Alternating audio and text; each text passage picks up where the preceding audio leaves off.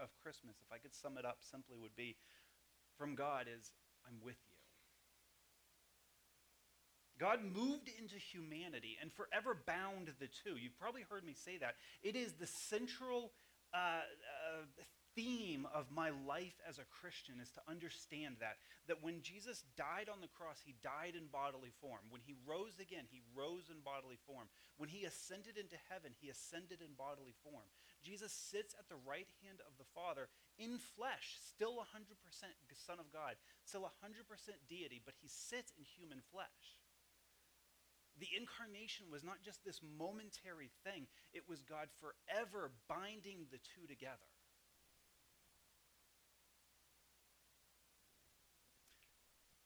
Jesus understands everything about us. The Bible talks about he was fully put to the test. He was tempted in every way as we are. Jesus completely gets it. So when we're tired, when we're hungry, when we're frustrated, when we're whatever feeling that we're having, when we're tempted, Jesus can intercede to the Father for us because he gets it. He gets us. Jesus wasn't there. Uh, I want to talk about this at some point. I don't have enough time today, but there, there, there's so much that if we could really understand that, it would change the way we think about everything.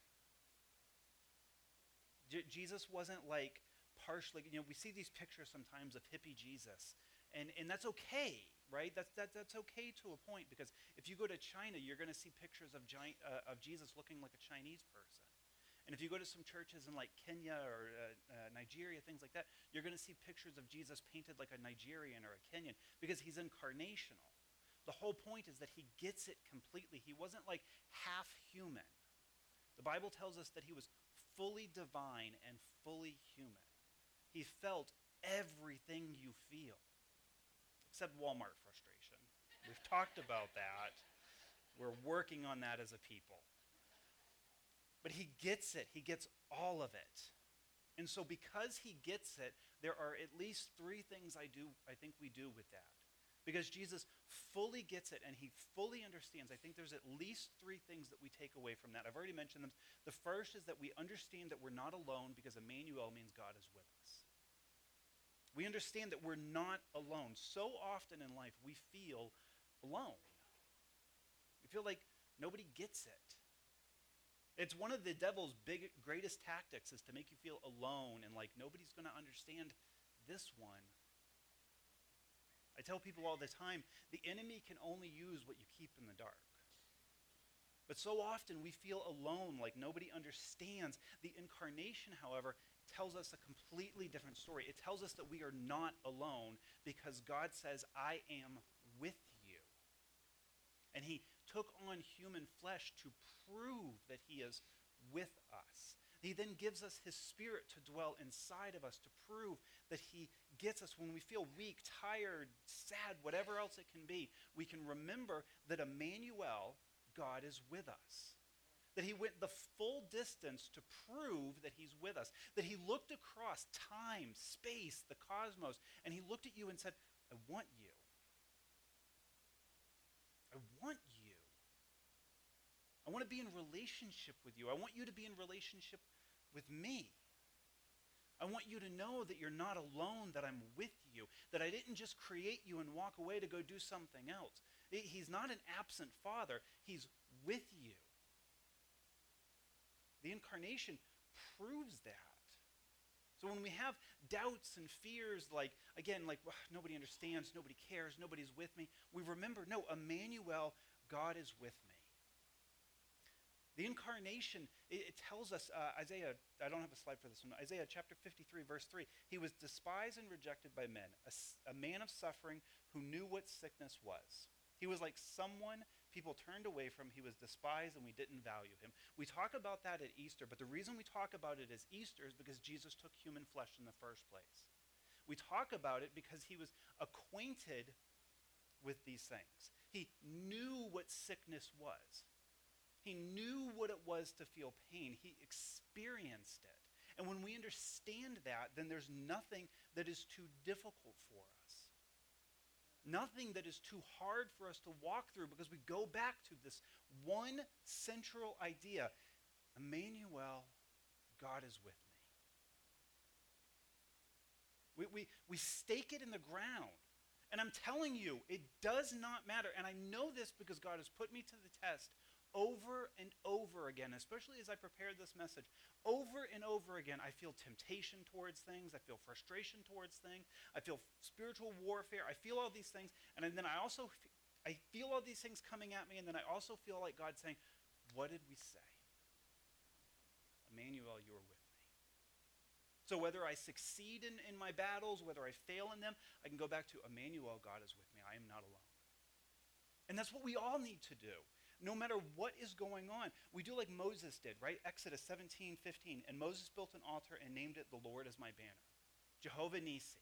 He builds an altar and he names it, The Lord is my banner. We built an altar and say, Emmanuel, God is with me. It is our banner, it is our war cry that no matter what else is going on in the world, we can go back to that. Emmanuel, God is with me. Success, Emmanuel's God, God is with me. It's great. Trials and temptations, Emmanuel, God is with me. Whether you're standing or you're on your knees, we can go back to that one thing. So no matter what, God is with me. I'm not alone. Loneliness is an epidemic in our country. I, I, the, the, there's something about the rise of social media makes us feel more lonely somehow. We have these false connections. 61% of people, when they did this study, say they sometimes feel lonely. Men generally feel more lonely than women. 79% of Gen Z reports feeling lonely regularly. 71% of millennials say that they feel lonely regularly. People feel lonely. And the message from God you are not alone. I am with you. Second thing Emmanuel means, Christmas means, is that God is committed to us. We get to know that we're wanted. When we remember the incarnation, when we remember God taking on human flesh, we learn that not only does God say you're not alone, that I'm with you, but I want you. These are two very different statements. And God makes both of them in Jesus. Maybe you've been left out by others, unwanted, treated unfairly by family members, whatever it might be. The message from God is, I want you. I'm going to get just a little personal for just a moment. I, uh, I, growing up, I didn't know my father. Took off before I was born. My mom was a teenage mother. He took off. Later on, I found that like a year after he took off and said I wasn't good enough, he started a new family. Later on, I found out he left them too. That helped me a little bit. I was like, okay, maybe I'm not the problem here. But growing up, I didn't, I didn't, I didn't have that. I didn't have a relationship with my father. And it, it built this feeling in me of why am I not wanted? Why don't you want me? Like I didn't even do anything. So for years, this feeling grows and grows and grows. Why don't you want me? I started to carry that into every other relationship I had. At some point, they're not going to want me either. It didn't matter what was going on, how good it was, how bad. At some point, they're not going to want me either because that's how it goes. I'm unwanted. There's a feeling, and I was telling, it was a, it was a mixed emotion feeling the other night. I uh, had this memory of being probably about five or so, and sitting next to my mom on the couch and realizing as a five year old boy that I was a mistake. Right? Like that. And then I asked my mom, and she did her best. She was like, no, unexpected, but not a mistake. And so that was awesome. But that feeling, I'm unwanted. The incarnation comes in, and the message gets completely flipped around, and God says, I want you. So, no matter where you are in life, no matter what you're going through, no matter what kind of experiences you've had, the incarnation is the message from God saying, I want you. I desire you. Zephaniah 3:17 says the Lord your God is among you a warrior who saves you he will rejoice over you with gladness he will quiet you in his love he will delight in you with singing he does this because he wants you that is the message of the incarnation. God saying, I want you. I don't care about the things. All the things that you think you can't come to me with. All the things that you think makes you disqualified. All the things that you think and the things that you've done. I don't care about it. I want you We'll deal with that later. That's who he is as a father. That's the message of the incarnation. I want you. We are wanted by the Father, and he proves his commitment to us. The third thing Christmas and Emmanuel means is that God is our example. The incarnation tells us that we are to be like the God who goes and seeks. The incarnation is not a passive event. When we really understand what it is, we understand that the incarnation, Emmanuel, God coming to earth in flesh, was a full scale attack on hell. That's what it was. And God is so confident in his victory that he shows up as a baby. Like, that's how confident he is I win that I am taking back what's mine. I see what the enemy has been doing, and I will go in, I will bind the strong man, and I will take back what's mine. I win. And then he says in 1 John chapter 2 verse 6 that if you say that you're mine, you'll walk like I walked. God says, I'm going to go. I'm going to seek. I'm going to take back what's mine. And then when I take back what's mine, I'm going to say, Here, my people, now go and do the same thing. So we, we don't ask WWJD, what would Jesus do? It's a great start. If that's where you're at, that's fine. But as we mature, we move on to DWJD, do what Jesus did. We go out and we put feet to the gospel. We go out and we do the things that Jesus did. We go out and we reach out to those that he reached out to. We offend those that he offends if that's what's needed because we're concerned with letting people know that they are loved, they are not alone, and they are wanted. Once we start to settle those things, we can share that with others. And we can do it because Jesus has given us his Holy Spirit to empower us to do the things that he's called to do. A couple minutes ago, we mentioned loneliness is an epidemic in our country. 61% of people often say that they're alone, which means more than half the time, people you run into are pretty, feeling pretty lonely. That men are generally feeling more lonely than women. So if you are a man who's not feeling lonely and is, is content in who you are and your masculinity and who you are, find another man and pour into him. Gen Z, 79% of the time, feels lonely. No cap. I know two words. 71% of millennials feel lonely. As, as, as like, I'm on the cusp there. I'm Gen Z, uh, Gen X. A lot of Gen X boomers we like to make fun of millennials. They're lonely people who are isolated so often of the time. People feel lonely, and the message from God is you are not alone, and I want you. So then, as people who trust Him and people who believe that message, we go and do what Jesus did. We follow the example of our Father. The call is to be both the hands and the feet of Jesus. The body is to be an active body. We don't just say it, we do it. The, the purpose of church, the purpose of this morning, the purpose of every Sunday morning, if you're in students, the purpose of when you get together on Wednesday nights, the purpose of all of that is to equip us for ministry so that we can go out and do it. Because we are incarnational people we see I am wanted, I'm accepted, God loves me, He forgives me, He's called me to Himself, and now He sends me out into the world to go do the same thing. So when you go into the grocery store, you're going in uh, incarnationally. You're going in not to buy groceries, but to say, Jesus, who needs to know that they're loved and wanted today? Some days that's you. I get it. That's totally fine. Like there are days I wake up and I had a day last week or whatever it was where I was like, Jesus, just, I felt like Jesus was saying, could you just sit down and shut up today? I said, Yes, sir. Not easy to do for me.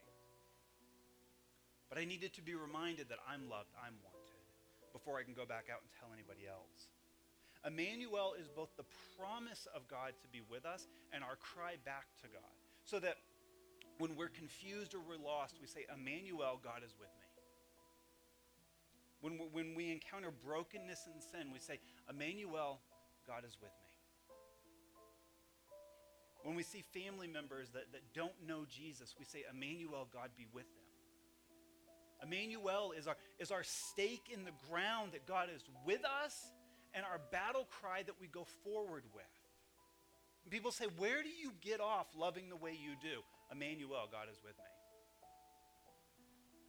When people say, How can you forgive people so easily? Emmanuel, God is with me.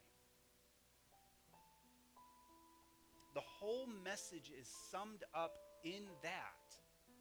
Emmanuel, God is with us. Because Jesus is the fullness of God in bodily form, and every one of his promises is yes and amen in Jesus. Everything you need is found in Jesus Christ, the Son of God. Every single thing. And I know if you've been to church a thousand times, you've probably heard that and go, yeah, well, what about this? Well, what about that? What about, what about maybe it's true?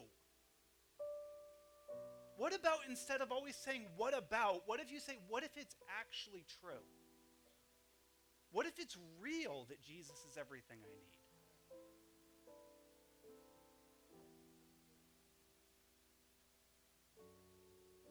I can't explain it. I can't put perfect words to it. But the day that I said, Jesus, if you're real and you want me, you can have me, the day that every single thing changed. Because all of a sudden I knew I was wanted. I knew that I was not alone and I knew that I was loved. And my encouragement to you is today, if you don't know that, then please, I beg of you, say, Jesus, if you're real, you can have me. And if you know him, say, Jesus, I know that you're real. Take more of me. O come, O come, Emmanuel, and ransom captive Israel. If you came on Thursday night, I mentioned I love that song. I love this song because it's, it's the cry of our heart as Christians saying, Jesus, come. Please, Jesus, come. Fix it. Let them know that they're okay. Let them know that they're loved. Let them know that you care.